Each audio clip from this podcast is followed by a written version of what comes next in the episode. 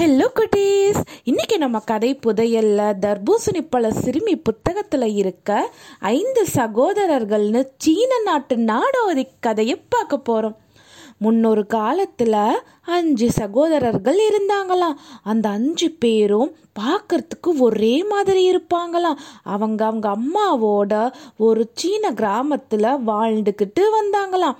அஞ்சு பேருக்குமே விசேஷமான திறமை இருந்துச்சாம். மூத்த சகோதரன் என்ன தெரியுமா செய்வான் கடல் நீரை ஒரே மூச்சில் குடிச்சிடுவானா.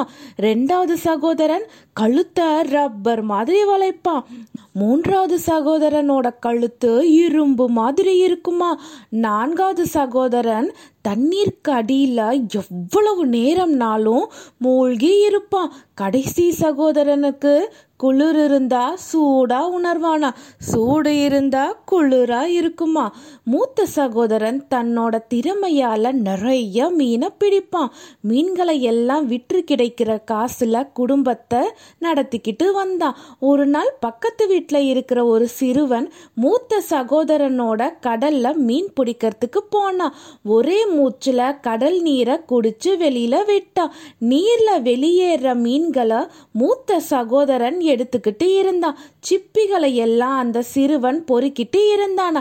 கவனக்குறைவால அந்த சிறுவன் கடல்ல மூழ்கிட்டான் சிறுவனோட தாய்க்கு கோபம் வந்தது. மகன் உயிரிழக்க மூத்த சகோதரனை காரணம்னு குற்றம் சொன்னாங்க. அந்த நாட்டு அரசன் கிட்ட புகாரும் தெரிவிச்சாங்க. மூத்த சகோதரனை கைது செய்ய சொல்லி அரசன் ஆணை பிறப்பிச்சாரு. அவனுக்கு தூக்கு தண்டனையை விதித்தாரு.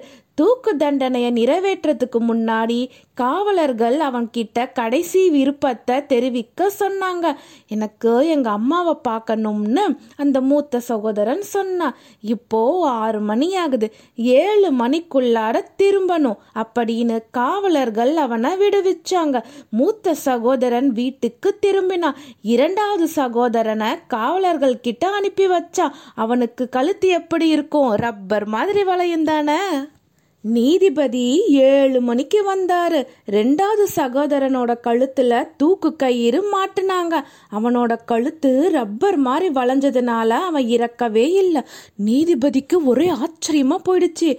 இந்த மாதிரி இது வரைக்கும் நடந்ததே இல்லையே. சரி நாளைக்கு இவனோட கழுத்தை இரும்பு கோடாரியால வெட்டுங்க அப்படின்னு உத்தரவு கொடுத்தாரு. அடுத்த நாள் இரண்டாவது சகோதரன் என்னோட அம்மாவை பார்க்கணும். என்னோட கடைசி ஆசையை நிறைவேற்றி வையுங்க அப்படின்னு கேட்டான் நேற்று தானே அம்மா கிட்ட போயிட்டு வந்த? அப்படின்னு காவலர்கள் கேட்டாங்க. ரெண்டாவது சகோதரன் ரொம்ப கெஞ்சி கேட்டான் காவலர்களும் அவனை அனுப்பி வச்சாங்க. ஏழு மணிக்கு திரும்பி வரணும் அப்படின்னு சொன்னாங்க.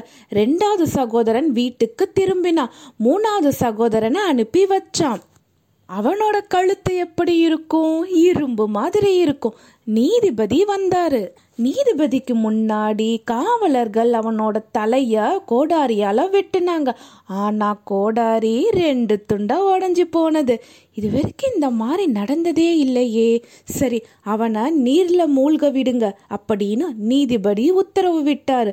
மூணாவது சகோதரனும் காவலர்கள் கிட்ட அனுமதி வாங்கிட்டு தன்னோட அம்மாவை காண்பதற்காக வீட்டுக்கு வந்தான். நான்காவது சகோதரனை அனுப்பி வச்சான். அவன் தண்ணீருக்குள்ளார எவ்வளவு நேரம்னாலும் மூழ்கி இருப்பான். நீதிபதி முன்னிலையில நான்காவது சகோதரனோட கழுத்துல கல்லை கட்டி தண்ணீருக்குள்ளார மூழ்க வச்சாங்க. ரொம்ப நேரம் நீர்ல மூழ்கி இருந்த போது கூட அவன் இறக்கவே இல்லை.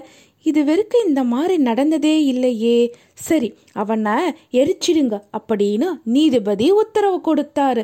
நான்காவது சகோதரன் காவலர்கள் கிட்ட அனுமதி வாங்கிட்டு அவனோட அம்மாவை பார்க்கறதுக்காக வந்தான். அவன் என்ன செஞ்சான்? கடைசி சகோதரன் அதாவது ஐந்தாவது சகோதரனை அனுப்பி வச்சான். அவனுக்கு என்ன திறமை இருக்கு? நெருப்ப குளிராகவும் குளிர சூடாகவும் உணர்ற திறமை இருக்கு.